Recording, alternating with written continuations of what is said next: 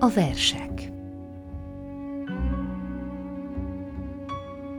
Az olvasmány kezdetben primitív élmény volt. Mese, amin elszórakoztam. Akár számomra is azonnal követhető, akár kellemesen félreérthető tartalma volt. Rengeteget olvastam ugyanúgy válogatás nélkül, mint a szüleim. Ha nem volt hirtelenjében más, megfelelt olvasnivalónak a menetrend is. A menetrend ott volt állandóan a kezünk ügyében. Ha apámnak éppen nem volt szüksége rá valamelyik képzeletbeli utazása összeállításához, én kaptam meg.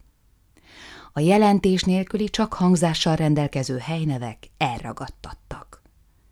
Sok kiszámolót, játékmondókát ismertem, Bármelyik vasútvonal jól összeállított nevei egyenértékűek voltak az otthon tanult misztikus szövegekkel, akár az ányi-pányi pozsonyi, csiki-máki papriki mondókára gondolok, amelyet apám körös tartsáról hozott magával, akár a már szülővárosomban az utcabeliektől rám ragadt éne-béne, dunke-funke kezdetű kiszámolóra. Ilyen állomás nevek, mint kiskóny, nagykóny, akarand, mocsola, kócs, épp úgy ordíthatóak és értelmetlenek, de kellemesen ütemezhetőek voltak, mint akármilyen gyerekmondóka, s épp úgy megtölthette elemeit képzeletem tartalommal, mint a mesék varázs szavait, Hauf vezírjének mutáborát vagy a szezámtárújt. Évtizedekkel később Rodos szigetén láttam szezámfüvet, Ugyanolyan méla bánatot éreztem láttán, amilyet egy arab érezhetne, ha gyerekkora egyik legkedvesebb meséjében mindig arra a szóra nyílnék fel a kincses barlang, hogy csöröge, s felnőtt korában Magyarországra kerülve rá kellene jönnie, hogy a csöröge voltak éppen sütemény. Hogy a mű, amelyet olvasok, másfajta élmény is lehet, s a fel teljes tudattal talán nem is fogod, de végre megsejtett esztétikum összetörhet és felemelhet ugyan, és hogy aki egyszer átélte, egész életében hasonló megrázkódtatásra vágyik, egy aranyballada olvasásakor tudatosodott bennem. A szépséget akkor fedeztem fel külön magamnak, akkor választottam el elvont alakját a konkrét, a köröttem érzékelhető világban lelhető empirikus széptől, a rózsától, egy arctól, egy cipőtől. Éppen csak, hogy megtanultam már folyékonyan olvasni, a vágy, hogy frissen szerzett állandó hálával újra meg újra regisztrált tudományomat gyakorolhassam, újabb és újabb könyveket hurcoltatott ki velem a könyvszekrényből, vagy onnan, ahová éppen felértem.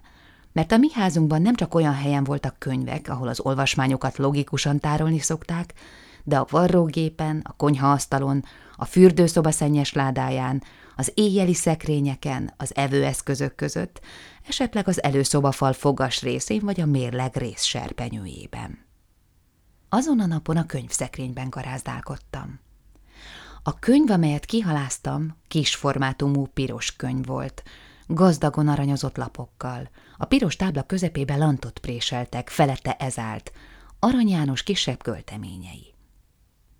A lantról elég bizonytalan fogalmaim voltak, noha már a zsoltárokból is tudtam, hogy valami olyan lehet, amit az Isten kedvel. Láttam a valóságban is a hosszú hajú csizmás költő kezében, akinek a kollégium mellett állt a szobra, csak ezek az adatok valahogy nem egyesültek. Nem jöttem rá, hogy a valami, amit csokonai szorít, azonos azzal a tárgyal, amit Isten szeret, illetőleg, hogy azon a bizonyos piros könyvön ezek képe látható. Nem zavart, hogy nem tudom, mi áll a könyvtábláján. Belelapoztam. Láttam, hogy verses könyv. Keresgéltem egy kicsit benne, aztán megállapodtam az ötödik Lászlónál. A római ötöst nem tudtam elolvasni, de az, hogy valami így kezdődik, V. László, mindjárt tetszett. Elolvastam végig, aztán újra kezdtem. Aztán harmadszor is elolvastam, aztán elkezdtem motyogni, végül rémülten és boldogan leültem a földre, majdnem olyan bizonytalan egyensúlyjal, mint aki hirtelen leítta magát, s most nem bír megállni a lábán. Csak ültem zúgó fejjel az élménytől részegen. Sűrű setét az éj, dühöng a déli szél, jó Budavár magas tornyán az érckakas csikorog élesen. Nem értettem a verset, hogy is érthettem volna, csak zuhogtak rám a sorok, egész mi voltam belerendült anyanyelvem szavainak ilyen összefüggésben, ilyen megfogalmazásban való megjelenésére. A végtelen és megnyugtató, addig soha még csak meg se gyűrődő kárpit, ami pár esztendős mi voltomat, mint egy második anya még körbefogta, hirtelen megrepett, és én kim voltam a világban, védtelenül, az öntudatlanság, a művészi szépre való süketség írtózatos erejű védelme nélkül, valami tengeren sodortak a szavak, menekülés és partok nélkül. Olyan hatalom tepert le, amelytől nem volt, nem lehetett szabadulás soha többé. Sűrű setét az éj, ezt mondta nekem valaki. Nem ismertem az éjszakát. Az én életem este végződött, a takaró hosszú zengésével, a szülők meséjével, azzal, hogy elegyengetik rajtam a paplant. Mindent, ami azon túlesett, titok takart. Még a betegségek vagy a rossz álmok éjszakái is csak percekig tartottak, hisz azonnal meggyulladt az éjjeli lámpa, anyám legmélyebb álmából felrettent első kis nyikkanásomra, már terített is rá valami kendőt az amúgy is enyhefényű világosságra, ne bántsa a szememet. S vett oda magához, hogy a fájdalom és köhögés, a félelem azonnal elnyugodjék vállán karjai között. Mit tudtam én odáig, hogy az éjszaka sűrű és setét? Sötétet ismertem ugyan, de a setét sokkal sötétebb sötétnek érződött, mint a közönséges, amelyet az alkony hozott el a csillagokkal együtt. És ebben a setétben az éjszakán belül újabb meg újabb éjszakák feketéltek, mint a fák az erdőn.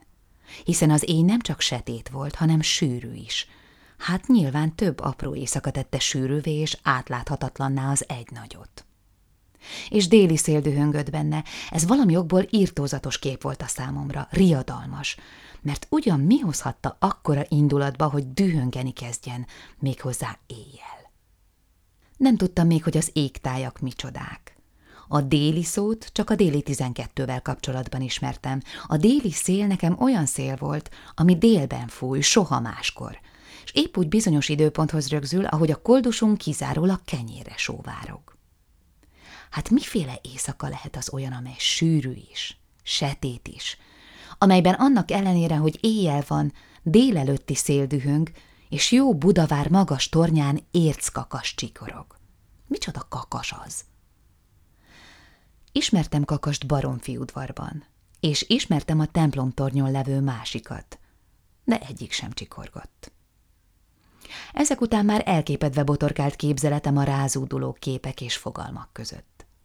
Egy szót sem értettem abból, mikor ki beszél, miért beszél, és az volt a legmegrázóbb, mennyire boldogít, hogy nem tudom, hogy nem értem, mert így tökéletes ez.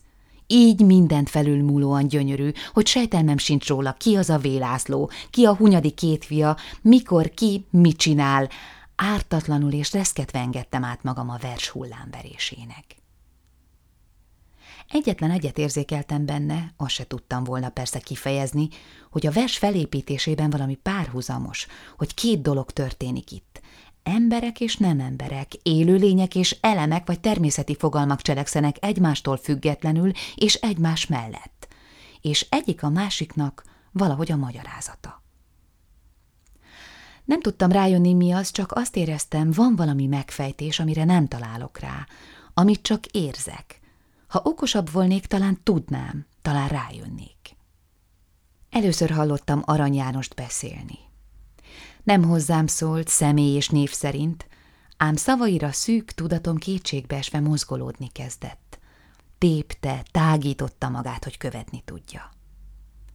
Nem láttam még folyót, de azt olvastam, a habok lágyan zsonganak, és hallottam a zsongás tüstént, pedig sose hallottam még vizet muzsikálni, és láttam a csillagokat, ahogy a Dunahabjai rengenek, alázuhanva a sűrű, setét éjszakában a mennyboltozatról. Csak úztak, himbálóztak, alá és felmerültek, mint a halak. Csak ültem, előttem a könyv, valaki hűs cseppet kívánt benne, egyetlen egy hűvös cseppet egy hű csetől.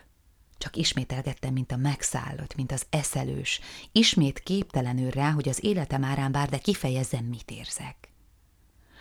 Tudtam, hogy a hűs és a hűséges és a csepp és a cseszó között összefüggés van. Nem tudtam mi, de éreztem, együtt járnak, egymáshoz tartoznak, hogy csak így együtt állhatnak meg ebben a sorban, és ez a négy szó közösen eredményezi majd azt a sort, amit legszívesebben átugrottam volna, csak hogy nem lehetett, mert vonzott is. Pontosabban elháríthatatlan volt. Következmény. Enyhít, miképp a sír. Mint az állat, aki kétségbe esetten iparkodik kifejezni magát a gazdájának, de csak hangjai vannak, nyűszítése, mert nem kapta meg a tagolt beszéd tudományát. Reszkedtem az indulattól, hogy felelhessek a hangnak, hogy mondjak valamit annak, aki a versből hozzám szólt. Nem tudtam. Kicsi voltam. Hiányoztak a fogalmaim, a szavaim. Addig olvastam a verset, amíg egyes részeit könyv nélkül tudtam már. Végül is holtra fáradva, üvöltve elkezdtem sírni. Az örömtől sírtam, a szépség örömétől, a szavak értékének felismerésétől, attól, hogy így lehet mondani valamit, hogy könyvbe lehet zárni és kifejezni a mondhatatlant is. A díványtakaróba burkoltam a fejemet, és zokogtam. Ha akkor lát valaki halára ijed, azt hiszi megvertek, vagy valami iszonyú élmény van mögöttem, pedig csak boldog voltam, és nem tudtam másképp kifejezni magam. A könnyek lassan kimosták belőlem a feszültséget. Ám a boldogság mellett különös módon azt is éreztem, félek. Az elragadtatás és a félelem egyszerre magasodtak fel mögöttem és a piros verses könyv mögött. Megint csak nem értettem, mitől félek. Ugyan hogy tudhattam volna az alkotás törvényeit? Hogy tudtam volna, hogy méri szét csontját, idegrendszerét az alkotó, míg az, amit versésűrít legjobb önmagából, ilyen hatást tehet arra, akinek a kezébe kerül. Azzal viszont tisztában voltam, csak ismét nem tudtam volna megfogalmazni, hogy verset olvasni boldogság, és semmit nem volna sem élményemből, sem az átéltek írtózatos, széthasogató gyönyörűségéből, hogy nem értem voltak éppen, mi történik a költeményben, hogy úgy lettem rabja a soroknak, hogy végeredményben nem is tudom, mi tepert le. Megadtam magam feltétlenül, örökre. Meg se próbálva eligazodni a rejtelmek mögött, megtanulva esztétikám legfontosabb törvényét, hogy nem szabad agyonelemezni az alkotást, hogy megölöm, ha szerte boncolom. Kell, hogy egy ponton, egy bizonyos ponton ne csak munkatársa, de áldozata is legyek az alkotónak, hogy eldőjek előtte, mert eltalált, és úgy pusztuljak bele az általa kapott élménybe, hogy ne is sejtsem egész világosan, mi hát a fegyvere.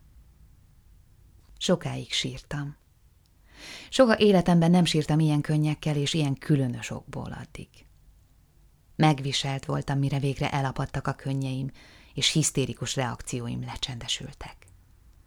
Arról se tudtam, hogy valaminek vége lett azon a délutánon, egészen pontosan nem csak befejeződött, de meg is kezdődött valami. Író még nem voltam, de bámész és henye szórakozó helyett olvasó már igen. Persze még nagyon kisgyerek olvasó mert nem akartam ingyen elfogadni a gyönyörű megrázkódtatást, és nem is tudtam volna elviselni, ha azt az ismeretlent, akinek a nevét a kötet viselte, azt az Arany Jánost meg nem ajándékozhatom valamivel.